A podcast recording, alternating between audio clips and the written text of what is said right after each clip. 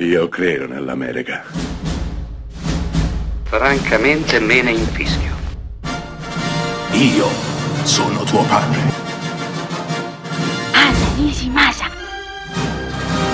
Rimetta a posto la candela. Rosa bella.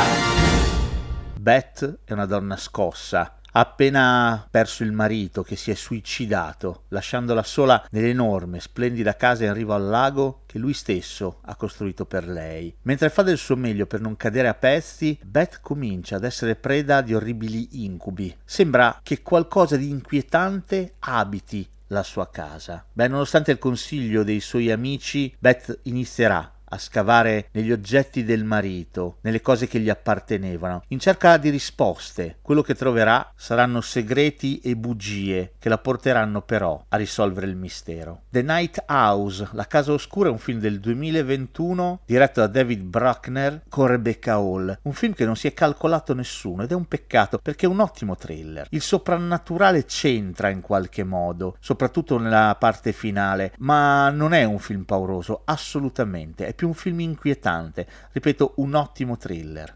Rebecca Hall ovviamente ha la parte della protagonista e porta il peso del film sulle spalle.